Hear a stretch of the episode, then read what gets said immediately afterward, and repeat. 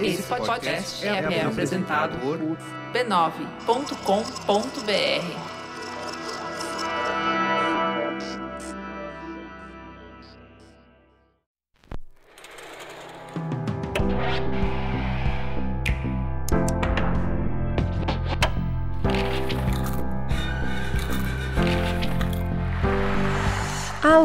Mamilândia querida! O seu já tradicional espaço de reflexão a partir de produções culturais está aqui no ar. Eu sou a Cris Bartz. Eu sou a Juva Lauer e esse é o Mamilos Cultura. Essa semana, mais uma vez, vocês foram lá no arroba mamilospod, no Twitter, no Instagram, no Facebook e enxurrada de gente pedindo pra gente falar de Round Six.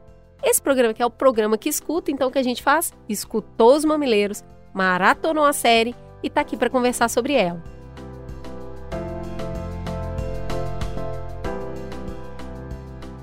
Juliana, conta aí para quem não está no Brasil, qual é a sinopse dessa série?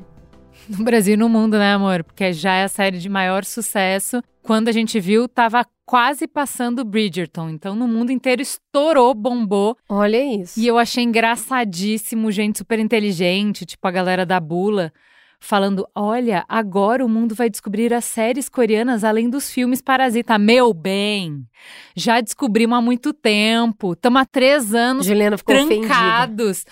no porão dos dramas coreanos, querido. Você chegou agora, mas o mundo já tá nesse porão. Inclusive, antes de entrar na série, a gente não pode deixar de falar que a Coreia tem um plano de dominação mundial através da cultura. Eles vêm investindo nisso sistematicamente, é um projeto do governo que investe em bandas como BTS, em séries como essa, na formação de atores, de cantores, de dançarinos. Gente, não parece que dá certo isso, Juliana? Olha, esse soft power só aumenta, hein? É isso que eu tenho para dizer. E assim, muitos dos personagens que vocês amaram no Round Six são super conhecidos dos dramas. Eu fiquei do lado do Merigo só contando. Esse aqui fez esse drama. Essa velhinha, nossa, ela já fez muitos dramas, ela é mega conhecida. O irmão do policial tá no Something in the Rain. Então, só fica a dica aí, depois você vai lá para dar uma desintoxicada dessa bagunça toda aqui. Ah, ele também tá no Romance is a Bonus Book, que é muito fofo. E o, e o protagonista, o que fica em segundo lugar, ele tá no Manual do Presidiário, que também é bem interessante. Juliana, para de falar de todas as séries coreanas que você assiste e dá logo a sinopse de Round Six. Round Six é uma série sul-coreana original da Netflix que acompanha um grupo de pessoas desesperadas por dinheiro que recebem um misterioso convite para participar de jogos competitivos inspirados em brincadeiras infantis. Sem saber qualquer coisa sobre o convite, centenas de pessoas comparecem ao local para participar do evento. Ao final do jogo, o vencedor vai poder levar para casa um prêmio milionário e resolver todas suas dívidas. Porém, o que eles não sabem é que os perdedores não sairão vivos desse jogo. Agora, os competidores precisam lutar para sobreviver a essa macabra disputa. Juliana, narradora oficial de sinopses da Netflix, né? Porque só faltou uma turminha do barulho aí. Uhul! E aí, Cris, o que, que a sua cabeça ferveu com essa série? Que tem motivo, né? Ó, oh, eu queria começar pelo que minha cabeça explodiu, porque a gente vai falar de quê? De violência. Caramba, meu, tem muito sangue nessa série. Eu tô espirrou até em mim aqui que estava assistindo. Não é de agora. Tem muito essa cultura do Quentin Tarantino, né? Mata e espirra sangue para todo lado, então isso é sempre muito gráfico. E é um volume de pessoas enorme, né? O jogo começa com 456 jogadores. Como um só pode ganhar e o resto vai ser eliminado, é muita gente para morrer. Isso vai acontecendo em escalas e situações diferentes, e esse clima de violência, essas pessoas todas morrendo, chega numa parte da série que você já talvez se importe um pouco menos. Tá desensibilizado, né? Desensibiliza, até porque é contada a história pessoal de poucos personagens. E é com esses personagens que eu vou me envolver. Inclusive, vou eleger um e torcer para que ele ganhe, sabendo que para um ganhar, todos os outros têm que morrer. Então, de alguma forma, eu sou envolvida numa dinâmica que, para ser prazerosa a experiência de assistir, eu não posso me importar tanto com morrer tanta gente, sabe? É, eu acho impressionante como a gente coloca a serviço de contar essa história é, uma glamorização da, da violência, uma glamorização da morte, né? Então, é toda a habilidade que a gente é, adquiriu ao longo de muito tempo para construir uma cena que é muito impactante, que é visualmente bonita, que é marcante, né? Quando eu assisti, eu fiquei muito refletindo sobre isso, né? Porque a gente é transformado pela, pela contemplação. Então, o que, que faz com a gente dedicar tanto tempo de vida a cenas que vão continuar com a gente por muito tempo e que desumanizam, que banalizam a violência, banalizam a vida humana, essa fragilidade que a gente tem de em um segundo é, tudo muda, acabou o jogo, né? Por regras que você não conhece, por uma decisão mesquinha ou por um capricho de alguém, tanta gente na frente dos seus olhos está desaparecendo, sumindo da existência, né? E eu gosto o quanto isso mostra a nossa fragilidade exatamente porque é uma bala que mata a pessoa, uhum. é uma facada. Uhum. Então, é, é para mostrar mesmo como é que morre fácil, sabe? É, mas só que porque é muito bem feito, porque a gente sabe é, usar muito bem essas ferramentas de contar a história visualmente, essa cena vai ficar dentro de você. Você parou de assistir e isso fica com você. É, eu fico muito incomodada com isso. Fiquei me questionando porque, assim, a arte existe para incomodar. Então, não é uma questão de porque eu acho que isso tem um impacto negativo que não deveria existir. Não é uma crítica, ai, essa série não deveria ser assistida ou não deveria não deveriam ter feito dessa maneira. Porque é, é isso, o papel da arte, ela tem licença poética para ir em lugares que não são permitidos para a gente em outras circunstâncias, porque o lugar dela é nos tirar desse torpor mesmo. É, mas, eu, mas eu acho que é importante, uh, isso não nos exime de conversar sobre esses impactos, sabe? Sobre o que, que a gente está fazendo com as nossas escolhas e de como é que a gente vai equilibrar o efeito de um produto cultural que a gente tem que assumir que nos transforma, né? Eu acho ótimo você trazer o ponto disso como um produto eh, de arte, um produto artístico, porque a própria série encapsula várias referências artísticas. E é tão interessante que você está falando o que, que a gente vai fazer com esse produto cultural, sendo que ele está nos causando este incômodo. Até que ponto eu vou usar ele para só banalizar?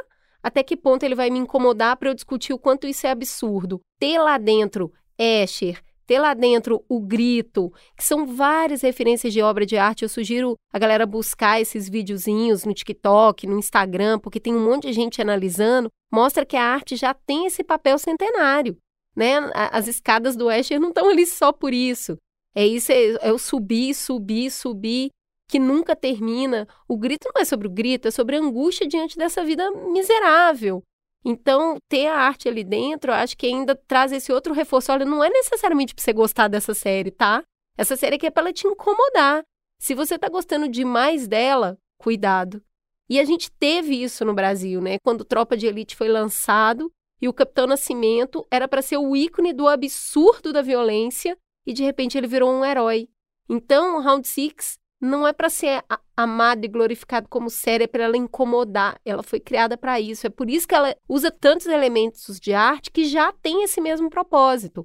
Se a galera vai pegar ou não, é outra história. Eu acho principalmente preocupante porque a gente sabe, né? Saíram algumas matérias sobre isso. Eu conversei com amigos professores a gente sabe que crianças, tá? Não adolescentes, crianças, 9, 10, 11, 12 anos, estão assistindo a série, alguns sem supervisão e o que é ainda mais preocupante, alguns com os pais.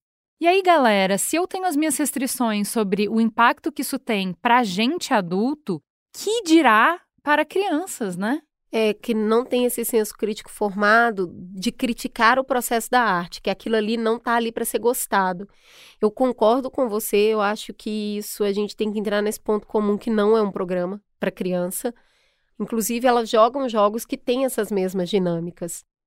E, e você estava falando né, do plástico. Plasticamente, mesmo as pessoas morrendo dentro do jogo, ainda é melhor do que a realidade. Toda uhum. vez, quando elas saem do jogo e mostra a vida, ela é cinza, ela é feia, ela é suja, ela é molhada. Dentro do jogo é tudo colorido, é bonito, é bem pensado. Então, acho que essa dualidade da vida real e dessa vida online, dessa vida dentro do que foi formatado para você sentir, também é uma boa crítica. É, o negócio também é, é do entretenimento, né? É a vida, é a sociedade do espetáculo do, Margo, do escritor Mário Vargas Llosa. É, que a gente volta, não é novidade, a gente não criou isso, a gente volta para as arenas romanas, né? Para o espetáculo da morte, para ela ser feita de uma maneira que entretenha. Né? Essa crítica tá aí, tá dentro, do, dentro da gente, mas é uma discussão para ser feita por adultos e não por crianças, né? E essa questão da violência sai de dentro do jogo, né? Dentro do jogo as pessoas estão morrendo desse jeito gráfico e sanguíneo que a gente está conversando, mas e fora do jogo? É, eu achei, fiquei questionando a minha hipocrisia, né? Porque enquanto eu ficava muito que, é, incomodada vendo a violência explícita do jogo, falando para que isso? Para que fazer uma coisa dessas, né? Como produto cultural, Logo já me questionei, como a Cris falou na hora que eles saem do jogo, de ah, tá, então a violência burocrática, a violência cotidiana, que é uma linha na planilha, que é eu não, eu não estender o auxílio emergencial, não é uma coisa que me dói tanto quanto eu ver uma cena dessa que explode 300 pessoas. Porque quando eu olho, faço uma cobertura dessa notícia, não tem cabeças explodindo. Mas lá na ponta tem milhares de pessoas numa agonia, num sofrimento que é, perdura mais do que a morte e que leva à morte no final do dia, né? Então, assim, a violência burocrática, ela não assusta tanto, mas ela tortura e mata igualmente, né? O impacto que a gente tem vendo uma pessoa tomando um tiro na cabeça é diferente do impacto que a gente tem de uma senhora que morreu de diabetes porque não teve atendimento. Só que os dois são morte e os dois são violentos um assusta mais que o outro e a gente tem que se questionar por quê. No final, quem estava fora estava morrendo sem assistência também. Estava morrendo por uma sociedade que já desensibilizou o suficiente para permitir que aconteçam mortes sem atendimento, sem comida, sem casa. Um, um personagem falando: para que, que eu vou sair do jogo? Eu não tenho para onde ir, eu não tenho mais casa. E a gente sabe que hoje em dia é, saem notícias com recorrência disso, de pessoas que são libertadas da prisão, mas uhum. elas não uhum. têm para onde ir. Exato. Aí, isso aqui tá tudo bem, isso aqui não, não me choca. Não é violência, né? Não é violência. Violência é só tapar na cara. Exato. E muito sangue.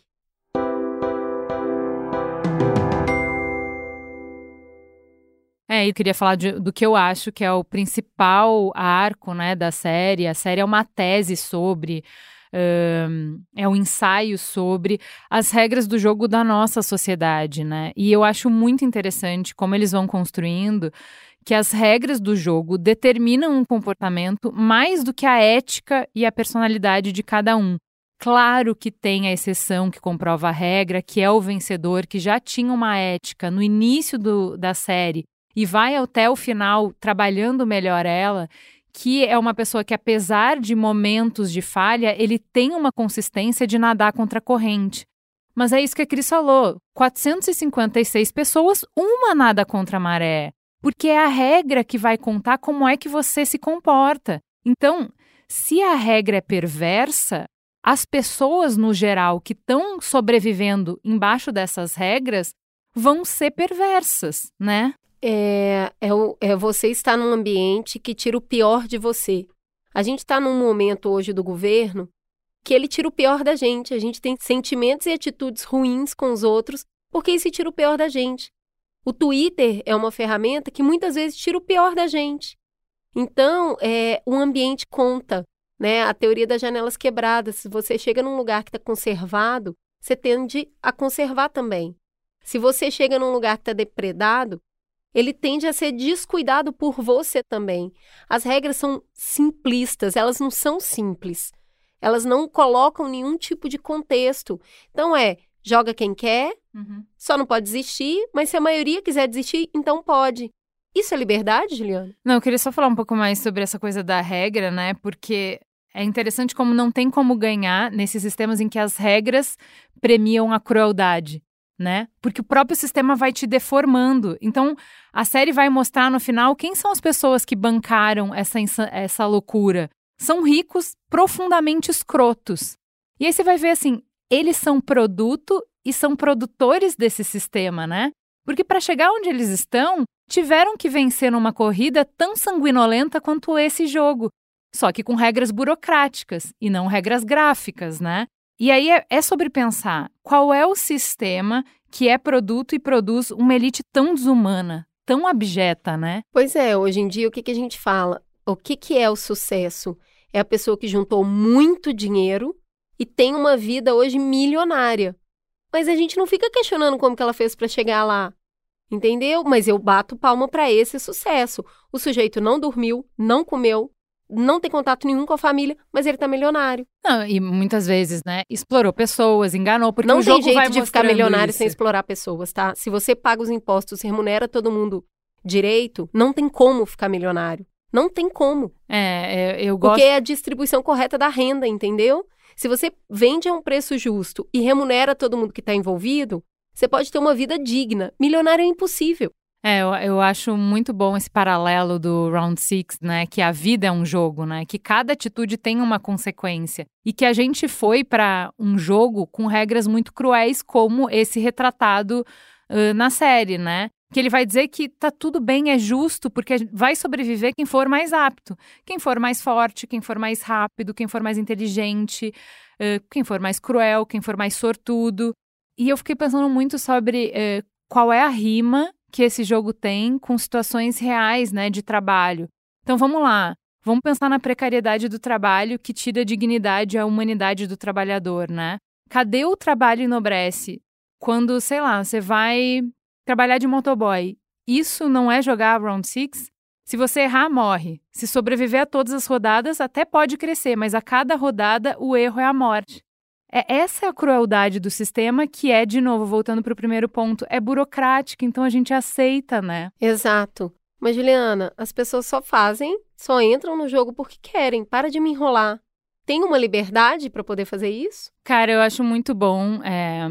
Tem um livro do Michael Sandel, que é um professor de filosofia, tem dois, na verdade. Ele tem um livro chamado Justiça, e ele tem um livro chamado Liberdade. São dois conceitos que essa série brinca muito, que é você só entrou porque você quis. O jogo é justo porque todo mundo tem condições iguais de jogar. Conta para mim, é mesmo? As pessoas entraram porque elas quiseram? Que liberdade é essa? Pois é, aí você vai, eu, você pode até me questionar. Elas entraram porque elas estavam muito endividadas e elas não tinham como pagar, então elas aceitaram, aceitariam qualquer coisa para tentar pagar. Aí você pode virar para mim e falar, mas estava endividada porque quis, né? Porque se trabalhasse direitinho, fosse muito responsável e soubesse dominar a arte do dinheiro, Juliana, assistisse podcasts de madrugada sobre como organizar a sua vida financeira, ou seja, elas estão ali porque elas merecem, né? Uhum. É isso? É, então eu acho que ele mostra bem, né? Essa, por isso que a gente tá, começou falando das regras do jogo, né? Quando pessoas que não têm dignidade não conseguem sustentar a própria mãe, não conseguem pagar um plano de saúde, não têm acesso a comida, moradia, transporte, alimentação, né? É uma vida digna. Existem muitos truques para que você caia e quando você cai, o tamanho do castigo não é proporcional ao tamanho do erro e basta um erro para você ficar preso na teia de aranha para o resto da sua vida. Então, todos é, os incentivos são perversos. Que escolha é possível? E é isso que o Michael Sandel pergunta muito no livro dele. Ele mostra várias situações de imigrantes, de pessoas em vulnerabilidade social e econômica, que quais são as escolhas que são apresentadas para elas. Quando a escolha é ou você perde a dignidade ou você morre, é uma escolha de fato? Exato. Então, assim, não adianta falar a pessoa tem escolha se qualquer das duas opções é muito ruim, não oferece dignidade. E aí, quando você vê como que o sistema roda, é a pessoa que emprestou o dinheiro para se endividar é a mesma pessoa que vai te colocar no jogo para que você pague a ela o dinheiro que ela te emprestou para você se endividar. Então, é muito uma roda de hamster, né? Exigem que você saiba tudo e seja tudo para não virar escravo do dinheiro, sendo que você nem parte do ponto da dignidade. E quando você se endivida, você ainda é julgado por estar tá com essa super dívida. Isso é uma responsabilidade individual. Você teve escolha na hora de ir lá e pegar o empréstimo. Você podia não ter pego. E aí a gente pode debater quem faz, quem não faz, o que, que motiva, o que, que não motiva. E aí a gente pode ir pro personagem mesmo que precisava do dinheiro para cuidar da mãe. Mas e o menino que não pode ter um tênis que ele queria ter? Uhum. Eu vou julgar o fato dele fazer uma dívida para isso? Uhum. Não, mas onde que é proporcional por causa de um tênis você tá marcado pro resto da vida? Esse é o ponto. Cadê É o a justiça score. disso, entendeu? Uh, que é a mesma coisa que o Sandel tem um outro livro chamado Que o Dinheiro Não Compra. Ah, esse é- os três são muito bons, mas ó, não tem resposta, tá? Spoiler. É, Só tem mas, incômodo. mas o que, que ele fala disso que você tá falando, né? É de quando o dinheiro media tudo, né? Então, por que que essas pessoas que têm mais dinheiro, elas têm lugar, elas podem, elas têm acesso a promover um jogo tão perverso, né? O que que ter mais dinheiro te proporciona? Se é uma casa melhor, um carro melhor, uma roupa melhor, ok. Agora, se ter dinheiro ou não é a diferença entre ter dignidade, entre acesso à vida, à cidadania, aí passa a não ser ok, né? Eu acho que é, esse questionamento tá muito ali, né? eh, de uma sociedade que coloca o dinheiro como prova de que você é mais apto, como prova de que você é um cidadão de primeira classe, como prova que você merece viver e ter todas as escolhas e ter todo o poder. Essa é a crueldade que está escancarada ali. Beleza, mas mesmo quando eu jogo a regra e alcanço isso, eu não sou feliz. Claro que não, porque se o sistema é ruim, não é impossível ser feliz desse Então, o que, que acontece? Quem promove e quem ganha tá infeliz. Não tem ganhador no jogo, na não real. Há, não há vencedores não possíveis. tem vencedor possível. Né? Isso aí. Mesmo aquele, né? E é muito cruel associar as brincadeiras a brincadeiras infantis, que é o contrário da morte. É a vida, é a diversão pura. E colocar o dinheiro para mediar as brincadeiras infantis de um jogo que ninguém ganha. Porque quando você é criança, mesmo quando você está jogando, mesmo se você perder, você se divertiu. Uhum, Naquele jogo, ninguém se diverte uhum. e no final ninguém ganha. É a antítese da brincadeira infantil. Perfeito. Acho que dava para, de verdade, fazer um Mamilos debate. A trazer... gente nem falou de gênero, mas eu acho É. importante pontuar, né? tá. Porque a hora que dividem as equipes, como é premiar o mais forte, o mais, o mais capaz, cadê que eu vou querer mulher e idoso no meu grupo? Eu dispenso outro tipo de sabedoria porque eu vou para a lógica da força. Então o gênero está muito escancarado e também está muito escancarado o fato de que a gente não parte do mesmo ponto de partida, mesmo estando ruim o ponto de partida. É, eu acho que para além dessas coisas que a Cris falou, que é o, o- a desigualdade biológica, física, né? Os que têm mais força, os que são mais rápidos, os que são mais inteligentes, Mais jovens. os mais jovens, tipo, eh, você não fez nada para conquistar isso, é a loteria da vida, entendeu? Então já não é igual o ponto de partida, independente, mesmo que as condições econômicas fossem iguais. Mas no jogo ainda simula, mimetiza um pouco da, dessa falsa igualdade de condições, quando algumas pessoas entram com alguns objetos ou com informação. O jogo, obviamente, sabe que elas estão em condições desiguais e não faz nada, porque é isso, o nosso sistema só se preocupa em dizer que a regra é a mesma, mas não efetivamente garantir que elas sejam, né? É, tem muita coisa para pensar, menina, e a gente já estourou o tempo aqui, Juliana. é muita reflexão e a gente quer saber. Você concorda com esses pontos? Você tem pontos a acrescentar para a gente continuar discutindo sobre Round Six? Vai lá nas redes sociais, a gente posta o programa e continua a conversa por aí. Eu tô doida para saber o que, que vocês também viram na série, quais reflexões elas provocaram. Te esperamos no arroba no Twitter e no Instagram. Beijo, gente! Até semana que vem.